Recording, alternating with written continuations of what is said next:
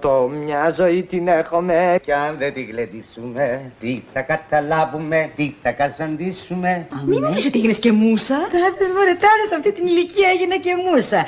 Αλλά έτσι, έτσι, έτσι είναι. Αρχίζεις μουσίτσα, γίνεσαι μουσα και στο τέλος καταντάς μουσείο. Κάθε Σάββατο γύρω στις 10.30 στο ρόλο του Σαββάτου με το Ρένο σας ταξιδεύουμε και ξεδιπλώνουμε αναμνήσεις από τη ζωή και το έργο μεγάλων καλλιτεχνών που σφράγισαν τον ελληνικό κινηματογράφο, το θέατρο και τη μουσική με μένα την Κατερίνα Συμπόνη στη νέα Πανελλήνια Φωνή. Λοιπόν, σήμερα δεν ξέρω αν το προσέξατε, αλλά είμαστε μια ωραία ατμόσφαιρα είμαστε. Σαν παλιό σινεμά και σαν τη γαλήμα που μιλάει Είμαι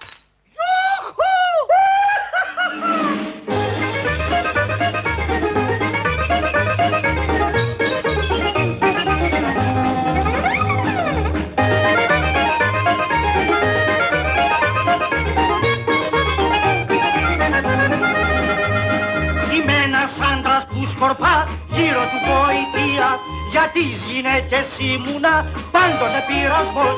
Κι όταν μέσα στα μάτια τους γεννάω την αμαρτία ρίχνω κρυφά τα δίχτυα μου. Και γίνομαι καπνός και γίνομαι καπνός και γίνομαι καπνός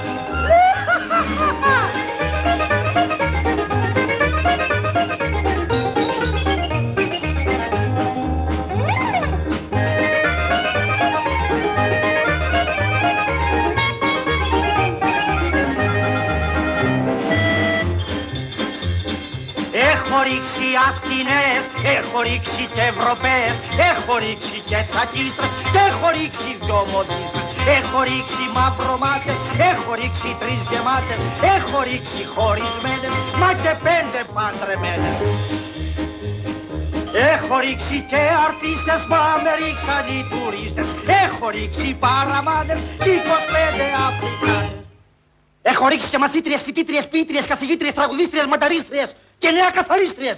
Έχω ρίξει θεατρίνες, νοσοκόμες και γιατρίνες, κυρίες και κυράδες, πιτσιρίκες και γιαγιάδες. Έχω ρίξει, έχω πήξει, έχω ρίξει.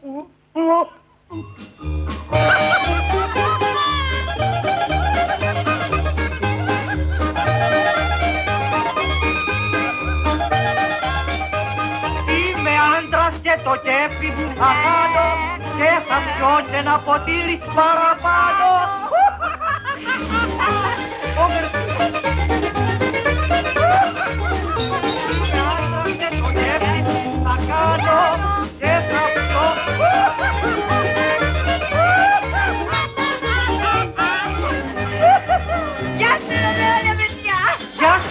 τροπαλή.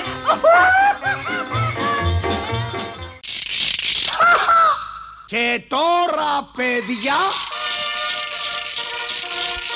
Ιστορίες καθημερινής Αντάρας. Καλέ μου άνθρωπε. Καλώς τον Θανάση. Άντε πήγαινε και άλλη φορά να προσέξεις. Ευχαριστώ καλέ μου άνθρωπε. Έλα. Θανάση μου καλέ μου άνθρωπε να σε φιλήσω. Καλέ μου άνθρωπε. Είμαι ένας καλός άνθρωπος. Κύριε συγγνώμη, με βρίσκεται από πάνω. Τον ακούτε; Έτσι πώς να σε λέω δηλαδή κακό; Αυτό δεν το καταλαβαίνω. εμένα. Αυτό το σλόγκαν το κα, «Καλοί μου άνθρωποι» και «Καλοί μου άνθρωποι» ε, κάποια στιγμή του βγήκε, αλλά του βγήκε μέσα από την ψυχή του, μέσα από τη στάση του ίδιου απέναντι στους απλούς ανθρώπους, γιατί με αυτούς είχε σχέση ο Θανάσης ο Βέγκος. Κυρίες και κύριοι, συνάνθρωποι, δημότες αυτής της φιλόξενης πόλης. Σας ευχαριστώ πάρα πολύ που ήρθατε να με δείτε και να σας δω. Καλοί μου άνθρωποι. Ο καλός μας άνθρωπος. Ο καλός άνθρωπος του ελληνικού κινηματογράφου. Ο Θανάσης Βέγκος ταυτίστηκε με την εικόνα του ακίνητου ανθρώπου. Τρέχω, σαν το Βέγκο λέμε, ακόμη. Ενώ η ατάκα του «Καλέ μου άνθρωπε» τον χαρακτήρισε προσωπικά, καθώς ξεχώρισε για το ήθος και τη σεμνότητά του. Άλλωστε, ο Βέγκος δεν ήταν ποτέ στάρ, αλλά ένας άνθρωπος της διπλανής πόρτας, με αστήρευτο ταλέντο. Ο Θανάσης Βέγκος έτρεχε, αρχικά για να ξεφύγει από τις διώξεις, το σκληρό κράτος της μεταμφυλικής Ελλάδας, τη Μακρόνησο. Στη συνέχεια έτρεχε για το μεροκάματο και να ξεφύγει από την καταραμένη φτώχεια και την πείνα. Μπαίνοντας στο χώρο του κινηματογράφου, έτρεχε για να προλάβει, να δουλέψει, να ξεφύγει από την υποτίμηση των συναδέλφων του, να καταφέρει αυτό που είχε στο μυαλό του, να φτιάξει τις δικές του ταινίες, καλύτερες από αυτές που του έδιναν. Και μετά έτρεχε για να ξεφύγει από τα χρέη του. Σιγάνι σάρες! Φευγάτε για θα πάρω πέτρα! Πίσω τρελές! Ο Βέγκος δεν σταμάτησε ποτέ να τρέχει και έτσι τον συνήθισε και το κοινό που τον λάτρευε. Ειρηνάπτε! Είσαστε υπεύθυνοι για τη σωματική μου ακεραιότητα! Έρχονται! Ένας υπερκινητικός άνθρωπος, δηλαδή ένας άνθρωπος που δεν μπορούσε να κάνει. Κάποτε πριν 10 χρόνια, ε, όταν μιλάγαμε, με ρώταγε τι κάνεις, και εγώ είχα βρει έτσι ένα, μια ξυπνάτα και του έλεγα τρέχω σαν το βέγκο. Την επόμενη φορά τι κάνεις, τρέχω σαν το βέγκο. Τρει-τέσσερι φορές, την πέμπτη μου τη φύλαγε. Και μου λέει τι κάνεις, του λέω τρέχω σαν το βέγκο. Καλά, μου λέει τώρα, εγώ τρέχω περισσότερο από το βέγκο. Έτρεχε μέχρι τα γεράματά του, όσο κρατούσαν τα πόδια του δηλαδή, καταφέρνοντας να ξεφύγει από τη μιζέρια, αλλά και από τους εφιάλτες που του είχαν προκαλέσει τα νεανικά του χρόνια. Ένας αφιλόξενος πλανήτης που μοιάζει να μην είχε χώρο για ανθρώπους, σαν τον έναν και μοναδικό μας Θανάση Βέγκο. Σήκω να τηλεφωνήσει. Στον ξάδερφο. Ναι, σήκω. Έλα ρε, αειδίες. Ναι, ξενοδοχείων, Αλικαρναθός. Ναι, τον κύριο Καραπατσά παρακαλώ, φωνάξτε μου. Περιμένουμε. Ναι. Ναι, Κίμων εσύ. Ε, τι κάνεις ρε, μη μου το λες. Τι σου λέει ρε; Κάτσετε. Ε, όχι ρε Κίμων. Ο μη μου το λες ρε. Τι σου λέει ρε; Άσουνε. Ε, ο μη μου το λες τίποτα. Τι σου λέει μωρέ; Κάτσε το ακούσατε. Λέει τίποτα. Όχι, μη μου το λες μωρέ. Τι σου λέει ρε. Αλήθεια. Ε, μη μου το λες. Τι σου λέει ρε; Κάτσετε. Κάτσε να ακούσω. Ναι, ναι. Ο, α, α, α, όχι, όχι τίποτα. Όχι, μη μου το λες. Τι σου είπε ρε. Δεν μου το είπε. Ο Θανάσης Βέγκος, ένας από τους πιο δημοφιλείς κομικούς του ελληνικού κινηματογράφου, γεννήθηκε στο Νέο Φάληρο στις 29 Μαΐου του 1927. Ήταν μοναχοπέδι του Βασίλη και της Ευδοκίας Βέγκου. Ο πατέρας του ήταν υπάλληλος στην εταιρεία ηλεκτρισμού και ήρωας της αντίστασης. Μετά τον πόλεμο εκδιώχθηκε από τη δουλειά του εξαιτίας των πολιτικών του φρονημάτων. Έτσι ο Θανάσης άρχισε να εργάζεται από μικρός για να βοηθήσει την οικογένειά του. Για πολλά χρόνια ασχολήθηκε με την επεξεργασία δερμάτων, ενώ παράλληλα έκανε διάφορα μικροθελήματα στη γειτονιά του. Ο ίδιος περιγράφει αυτή την περίοδο ως εξής. Έφτιαχνα τσάντες και γυναικεία πορτοφόλια και κάθε μέρα στις 11 και 4 καβαλούσα ένα ποδήλατο και έκανα διανομή πάγου στην Καλιθέα. Μέσα σε 3 τέταρτα είχα γυρίσει όλη τη γειτονιά. Μοίραζα ως και 15 κολόνες. Και αν ήταν καμία γριούλα που δυσκολευόταν με τον πάγο της, τον πήγαινα μέχρι μέσα στο σπίτι. Της έπλαινα το ψυγείο. Εδώ, δεύτερο σκαλί όπως πάντα. Έτσι, μπράβο. Οι γνωστές κινήσεις μια στιγμή να προετοιμαστώ εγώ. Πάμε. Δώστε μου. Αχ, κυρία Καλιακούδα μου. Και είπα, κάντε λίγο δίαιτα, όχι για σας, για μένα.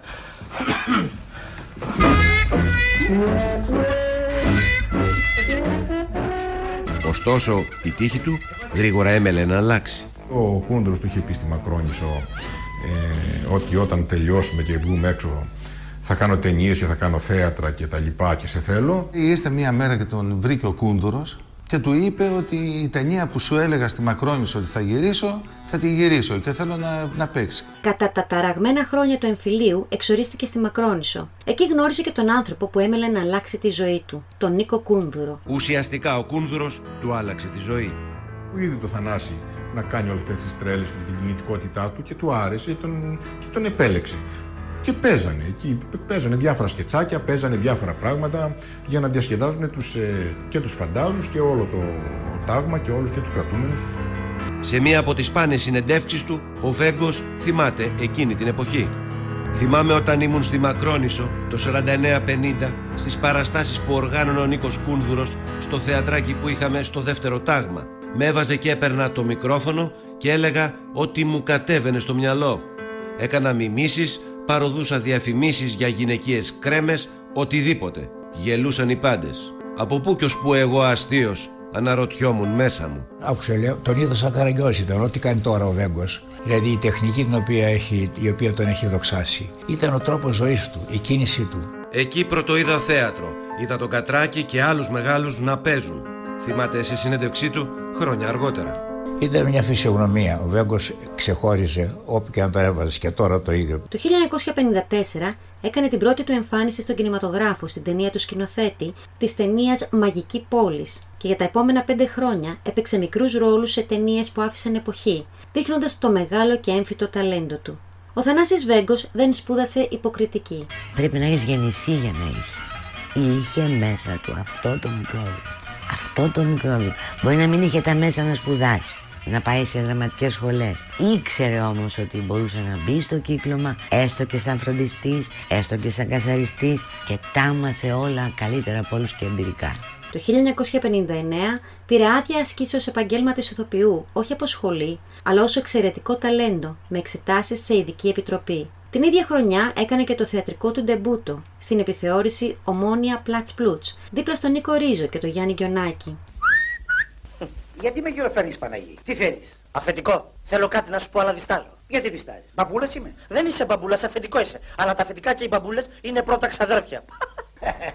Άστα αστεία και λέγε τι θέλεις. Να το πω; Πες. Θα το πω. Όταν όμως το πω, μην μου πεις δεν το πες. Όχι. Λέγε. Αφεντικό. Θέλω να με δανείσεις δυο χιλιάρικα και στο τέλος του μηνός θα μου τα κρατήσεις από το μισθό μου. Δυο χιλιάρικα; Μάλιστα δυο χιλιάρικα. Δυο χιλιάρικα δεν έχω τώρα πάνω. Αλλά θέλεις να σε δανείσω ένα χιλιάρικα. Πού το φέρτο; Πάρ' το. Ευχαριστώ πολύ. Είμαστε πάτσι. Έλα εδώ. Τι πάτσι. Να δεν σου χρωστάω τίποτα. Τι λες μωρέ, τρελώσει. Τώρα δεν σε δάνεισε ένα χιλιάρικο. Αφεντικό. Τι σου ζήτησα; Δυο χιλιάδες. Συ τι μου δώσες; Ένα χιλιάρικο. Τι μου χρωστάς ακόμα; Ένα χιλιάρικο. Εγώ τι σου χρωστάω; Ένα χιλιάρικο. Ένα μου χρωστάς, ένα σου χρωστάω. Πάτσι. Έτσι είναι. Αν πώς αλλιώς είναι. Ρώτα και το λογιστή σου. μου ζήτησε δυο χιλιάρικα. Του δώσα ένα. Μου χρωστάει ένα. Του χρωστάω ένα. Έχει δίκιο. Έτσι είναι. Την περίοδο αυτή εμφανίστηκε σε πολλές από τις πιο ιστορικές ταινίες του ελληνικού κινηματογράφου, όπως «Ο Δράκος», «Διακοπές στην Έγινα», «Μανταλένα», «Ο Ηλίας του 16ου», «Ποτέ την Κυριακή». Ο πρώτος του μεγάλος ρόλος είναι μαζί με τον Νίκο Σταυρίδη στην ταινία «Οι Δοσατζίδες» του 1960. Μα τι είσαι εσύ, βρε, πες μου να καταλάβω, τι είσαι εσύ; Τίμιος κύριε, τίμιος. Ο τελευταίος ίσως, αλλά τίμιο. Να με συγχωρείς αφεντικό. Αλλά εγώ ξέρω και τέσσερις λέξεις αμερικάνικες. Για ρίχτε να τις καμαρώσω. Μέτρο Goldwyn Mayer. Τρεις είπες, πες και την τέταρτη. Τα χρόνια που ακολούθησε, συνεργάστηκε κυρίως με τον σκηνοθέτη Πάνο Γλυκοφρίδη και ανέπτυξε τον τύπο του νευρικού ακίνητου ανθρώπου που τον καθιέρωσε. Πού το πας τον κύριο; Έχουνε συμβούλιο. Μην αργήσετε. Εγώ εδώ θα σας περιμένω. Ένιωσες, θα ξαναγυρίσω. Το καπέλο. Το μωρό είναι αγγελούδι, ε. Αγριολούδι. Και λαϊδάει και φυτρώνουν στην καρδιά σου μαργαρίτες. Σαν Παναγίτσα, ε. Το μωρό αν ήθελε δεν θα πατάει το ποδαράκι του στη γη. Δύο μήχανοι κλαίνε για χάρη του. Δεν θέλει. Εδώ μέσα έχει και του πουλιού το γάλα. Το αφεντικό το έχει μιστάξει και μην βρέξει.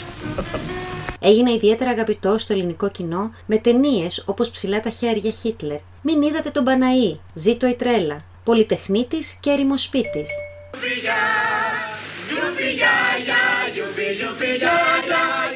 Το 1962 ο Βέγκος συμμετέχει σε μια αντιπολεμική ταινία του Ροβίρου Μανθούλη.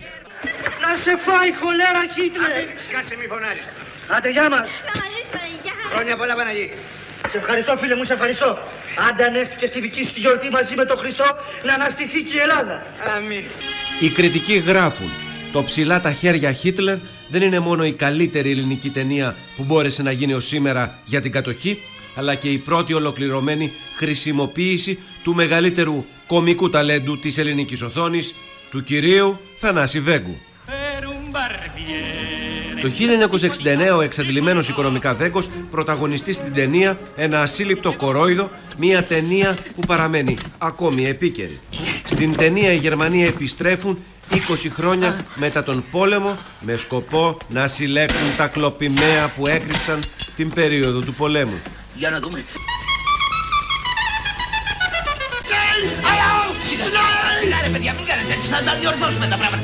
Τι κάχει πάρω ρε. Το φάντασμα του Χίτλερ, κύριε Χαρούπογλου. Σειρά σου και σειρά μου, καλέ μου άνθρωπε. Πιο πολύ η ταινία αυτή είναι καταγγελία παρά αφορούν για γέλιο. Το 1964 ίδρυσε τη δική του εταιρεία παραγωγής, Θουβού, ταινίες γέλιου, έως το 1969 συνεργαζόμενος με τον Πάνο Γλυκοφρίδη και τον Ερίκο Θαλασσινό, αλλά και σκηνοθετώντας ο ίδιος κάποιες φορές και γύρισε τις καλύτερες κατά ομολογία ταινίες του, όπως το Φανερός Πράκτορ 000, Τρελός Παλαβός και Βέγκος. Ποιος Θανάσης, οι οποίες πρόσφεραν άφθονο γέλιο με τον σουρεαλισμό τους και τις τρελές ατάκες του πρωταγωνιστή τους.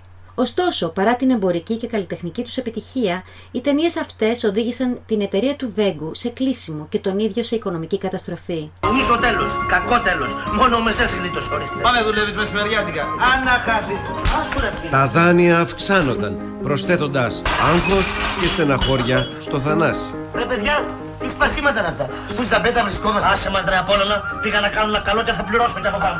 Γνωστό αυτό. Εσύ πάντα πληρώνεις τα σπασμένα. Ε, το χόμπι μου βλέπεις, τι να κάνω; Πάλεψα όσο μπόρεσα. Το αποτέλεσμα το ξέρεις. Τέσσερα εκατομμύρια δραχμές χρέος. Αυτή ήταν η αμοιβή μου. Τρεις κλητήρες κάθε πρωί έξω από την πόρτα μου. Και από ολόκληρη την εταιρεία έμεινε μονάχα ένα τηλέφωνο. Είπε σε συνέντευξη που έδωσε το 1971 στον Τάκη Παπαγιαννίδη. Σε τι όμως οφείλεται αυτή η οικονομική κατολίσθηση; Βασικός λόγος ήταν ότι προκειμένου να φτιάξει τις ταινίες του προπολούσε μετοχές που συχνά ξεπερνούσαν το 100% της πραγματικής αξίας. Ξέρεις τι κάψιμο το έχω εγώ σήμερα, κύριε Πελοπίδα μου, ε; Ξέρεις τι κάψιμο; Μου έληξε ένα γραμμάτιο 15 χιλιάρικα και από το πρωί έχω μαζέψει τέσσερα όλα και όλα και αυτά με το ζόρι. Τυχερός είσαι, γιατί εμένα με στραγγίξ δεν θα μου βρεις ούτε τάλιρο. Το 1971 η στενή σχέση του με τον σκηνοθέτη Ντίνο Κατσουρίδη τον οδηγεί σε θρίαμβο στο Φεστιβάλ Θεσσαλονίκης με την ταινία Τι έκανε στον πόλεμο Θανάση. Κοινό και κριτική τον αποθεώνουν και αποσπά το πρώτο βραβείο ανδρικού ρόλου. Ένα χρόνο μετά, ο ρόλος του στην ταινία Θανάση Πάρε τόπλο σου του χαρίζει ένα ακόμα βραβείο ανδρικού ρόλου. Τι έκανε στον πόλεμο Θανάση ήταν ο απόλυτος Έλληνας. Με τους Γερμανούς, με τα αυγά στη Μασχάλη, με το ραδιοφωνάκι που έψανε τον εθνικό ύμνο και έτρεχε σαν παλαβός κτλ. Με τις αρδέλε, με όλα αυτά. Ήταν πια ο απόλυτος Έλληνας εκεί, γι' αυτό και παραμένει μια από τις, για να μην πω η καλύτερη ταινία του Κατσουρίδη και μια από τις καλύτερες ταινίες, για να μην πω η καλύτερη ταινία του Βέγκη. Η ταινία προβάλλεται στο Φεστιβάλ Θεσσαλονίκης. Στην αίθουσα επικρατεί το αδιαχώρητο. Ο χαμός, ο χαμός. Δηλαδή να έχουν μπει μέσα 1200 άνθρωποι από 700 που χώραγε ο κινηματογράφος και να υπάρχουν έξω άλλοι χίλιοι. Και ξεκινάει η ταινία και είναι μία υποδοχή άνευ προηγουμένου. Δηλαδή αυτό το μήνυμα αυτής της σάτυρας με αναφορά στο σήμερα ήταν κάτι το ασύλληπτο. Όταν τέλειωσε η ταινία, μας σηκώσανε στα χέρια και το Βέγκο και εμένα και μας γυρίζανε αυτό γύρω-γύρω εκεί στην πλατεία Αριστοτέλους.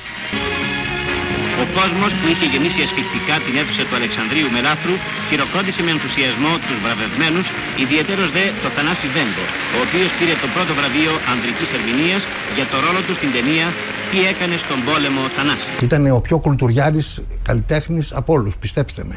Τη δεκαετία του 80 αποσύρεται από το σινεμά και κάνει κάποιες βιντεοτενίες. Ο Βέγκος προκαλεί το γέλιο ακόμα και χωρίς να μιλάει. Γι' αυτό πολλοί παρομοίωσαν τους χαρακτήρες του με το Σαρλό του Τσάρλι Τσάπλιν. Από τον Καραγκιόζη παίρνουμε μόνο το σχήμα. Από το Σαρλό παίρνουμε την ταχύτητα, την κινησιολογικά. Αλλά ο Βέγκος είναι ένας. Ο Βέγκος είναι ένας, μοναδικός και ανεπανάληπτος. Ο Βέγκος όμως κοίταγε τους χαρακτήρες πιο βαθιά. Δεν έμενε μόνο στην θεατρικότητα των κινήσεων και στα αστεία. Γι' αυτό και ο ίδιος δηλώνει. Ο Τσάπλιν δεν μου άρεσε σαν χαρακτήρας απόλυτα στις ταινίες του.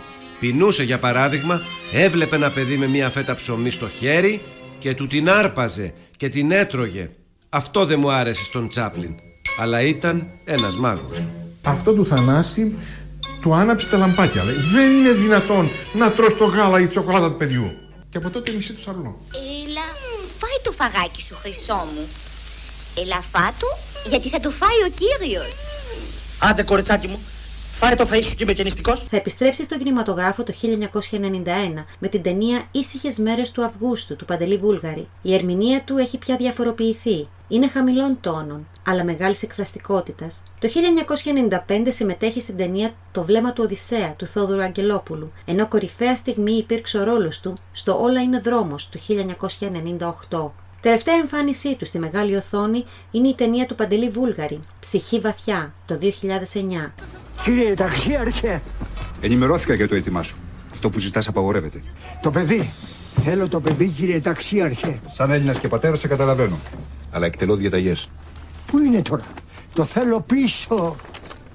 Πεντάρφανο. Εγώ το μεγάλωσα. Εγώ το έδωσα στην πατρίδα. Έχω στείλει σήμα στο αρχηγείο. Δεν αλλάζεις τώρα. Δεν φεύγω χωρίς το παιδί. Μονάχο εγγόνι. Θα αποδοθούν τιμές στην Καστοριά. Θα έχει παρέα τους άλλους 20. Τι να τις κάνω τις τιμές; Έπεσε με δόξα. Ποια δόξα; Δεν είναι πόλεμος ετούτο που μας βρήκε κύριε ταξίαρχε. Τροπή είναι. Έλληνες να του φεκάνε Έλληνες. Θέλω να το κυδέψω στο χωριό. Τον περιμένει όλο το χωριό. Δεν γυρίσω μονάχος. Το σπίτι μου καμένο. Να έχω να τάφω να πηγαίνω. Το 1997 εμφανίστηκε επίσης στην Επίδαυρο, στο ρόλο του Δικαιόπολη στους Αχαρνείς και το 2001 στην Ειρήνη του Αριστοφάνη, με μεγάλη επιτυχία. Στα μέσα του 1990 ο Βέγκος συνεργάζεται με τον σκηνοθέτη Γιώργο Μιχαηλίδη και ερμηνεύει για πρώτη φορά στην Επίδαυρο Αριστοφάνη. Ο Βέγκος στα 70 του χρόνια αγωνιούσε σαν προτάρης. Και φτάσαμε στην Επίδαυρο και μου έλεγε ότι τελειώνω την καριέρα μου με ένα βατερλό. Από αύριο στρώνεται για το πρωτάθλημα και όχι με θεωρίες. Πάλι κατάχαμα, μπουρδουκλωτή, η καρεκλάτη, από το πλάι, γεφυράτο ή και συντριβανάτο. Στο τέλος συνέβη κάτι που δεν είχε ξανασυμβεί και δεν ξέρω πότε θα συμβεί στην Επίδαυρο. Όλο το κοινό εν χορό φώναζε θανάση, θα, βέγκος, βέγκος, βέγκος. Όλο το κοινό. Δεν έχει ξαναγίνει αυτό ούτε σε φυσιογνωμίες τεράστιες του θεάτρου και δεν ξέρω αν θα ξαναγίνει. Η παρουσία του στο Αρχαίο Θέατρο το 1995 στην Ειρήνη του Αριστοφάνη ήταν συγκλονιστική και το χειροκρότημα που έλαβε λίγοι ηθοποιοί το έχουν πάρει στη ζωή τους. Και τώρα, παιδιά, Τη δεκαετία του 80 ο κινηματογράφος στην Ελλάδα έχει αρχίσει να χάνει την έγκλη του. Τότε ο Βέγκος στρέφεται στην τηλεόραση και κάνει τα περίφημα βεγγαλικά. Προσπάθησε να περάσει εκεί μέσα όλη τη σοφία του, όλη την πείρα του, όλο το ταλέντο του. Είναι κάτι το εκτυφλωτικό, κάτι το θεαματικό.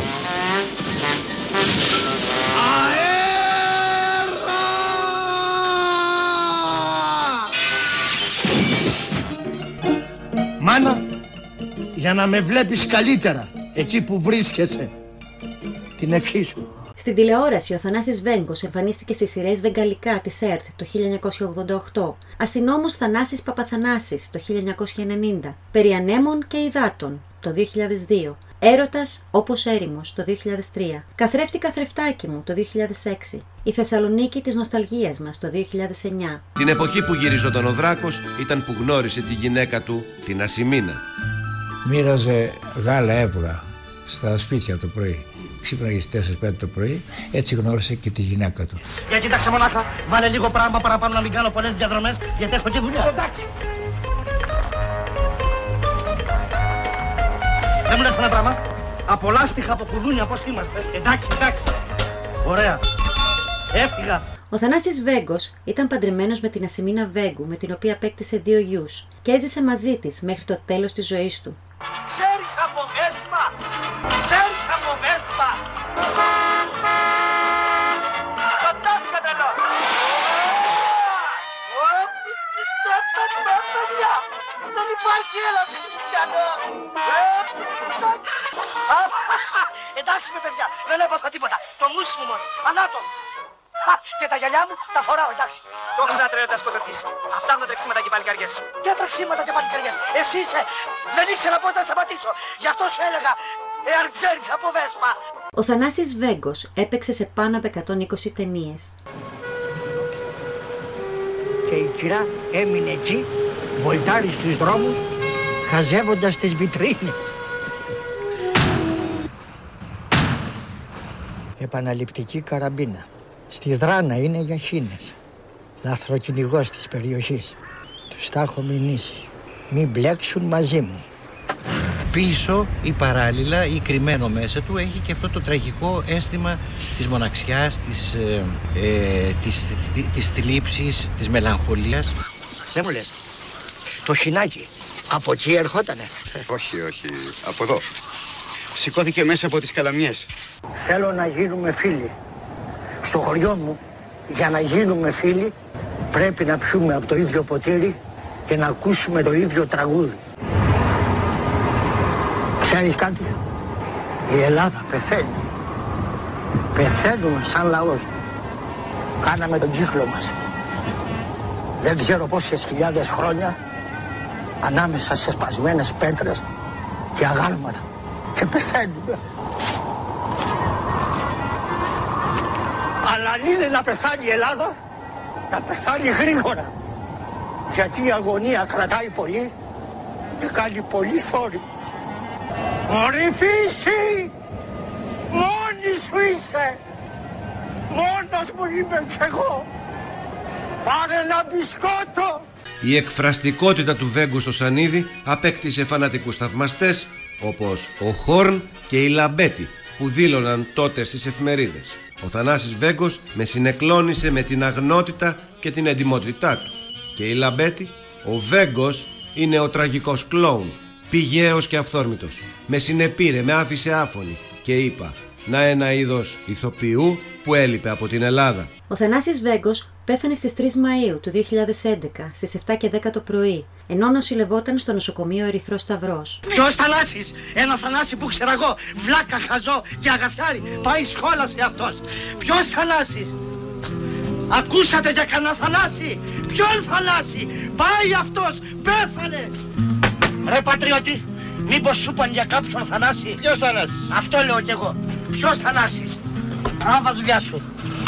Ο καλός μας άνθρωπος έφυγε από τη ζωή σε ηλικία 84 ετών, μετά από εγκεφαλικό επεισόδιο. Αφεντικό, Τι είναι Ελλήνο, φοβάμαι αφεντικό.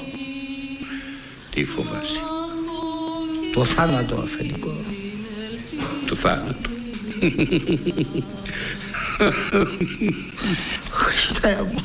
Α, καλοί μου άνθρωποι, να μην ξεχνάτε να μου ανάβετε το κεράκι σας κάθε χρόνο στη γιορτή μου.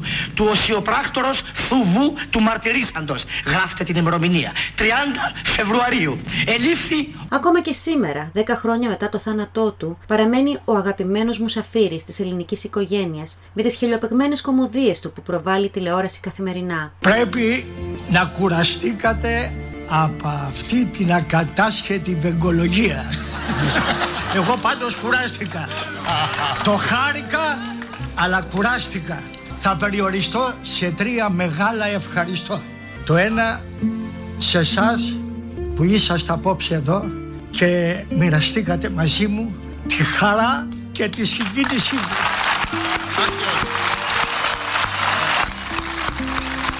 Να ευχαριστήσω την παρέα τους φίλους και συνεργάτες αυτή την παρέα του παλιού καλού ελληνικού κινηματογράφου.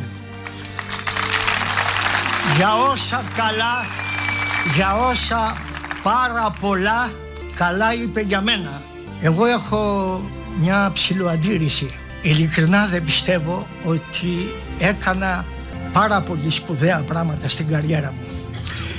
Για ένα πράγμα όμως σας διαβεβαιώ ότι στη γαλέρα της ζωής μου τράβηξα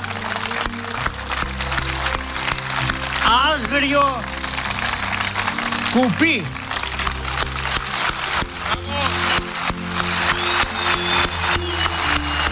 Τώρα άρχισα να έχω εγώ τεχνικό πρόβλημα. Όχι Τι μένει λοιπόν όταν κάθεται η σκόνη, ο λαϊκός ήρωας Θανάσης Βέγκος με το υγρό βλέμμα, με το γέλιο λύτρωση, καημό, εξομολόγηση. Ήρωας χωρίς να το επιδιώξει και χωρίς ποτέ να το αποδεχθεί. Οι τιμές που αποδίδονται στο πρόσωπό του οφείλονται στη συλλογική εικόνα που προβλήθηκε πάνω του. Η εικόνα ενός έθνους, ενός λαού που μέσα από τα μαύρα σύννεφα και μοναδική περιουσία του την ελπίδα του προσπάθησε να επιβιώσει, να κρατήσει την αξιοπρέπεια και την ελευθερία του. Τη δυνατότητα να ονειρεύεται και να κλαίει για να δροσίζεται. Ο Θανάσης Βέγκος, σπλάχνο από τα σπλάχνα του ελληνικού λαού, υπηρέτησε αυτή την εικόνα αδιαμαρτύρητα. Της έδωσε ό,τι είχε και το μόνο που ήθελε ήταν έναν ξάστερο ουρανό και καθαρή ατμόσφαιρα. Γι' αυτήν την επιθυμία έτρεχε και τη φώναζε σαν οικεσία όταν μας έλεγε Καλέ μου άνθρωπε. Ευχαριστώ καλέ μου άνθρωπε.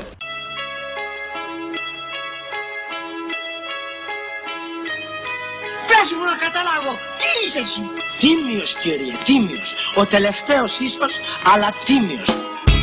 Τίμιος. Τίμιος. Ο τελευταίος ίσως, αλλά τίμιος. Τίμιος. Τίμιος. Ο τελευταίος ίσως, αλλά τίμιος. Ο άνθρωπος εκείνος ο δικός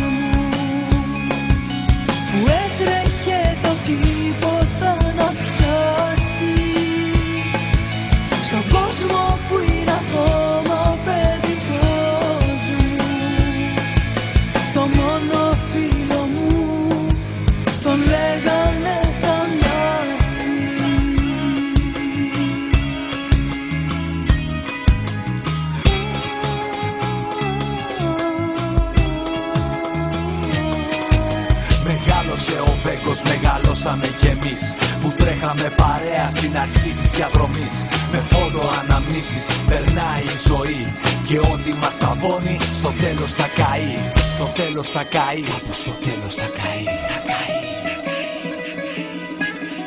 Ο άνθρωπος εκείνος ο δικός μου που έτρεχε το τίποτα να πιάσει.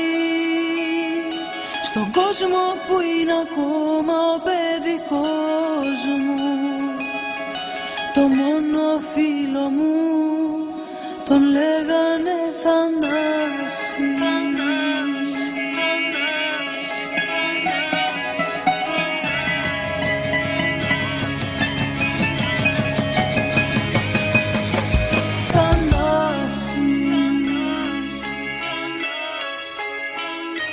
Μωρέ, πάμε να φύγουμε τώρα που θα βγάλει το φίδι από την τρύπα.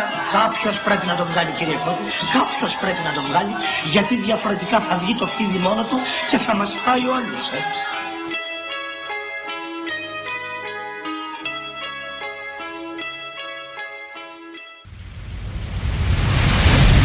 Νέα Πανελλήνια Φωνή, 14-22 Μεσαία Κίνηση.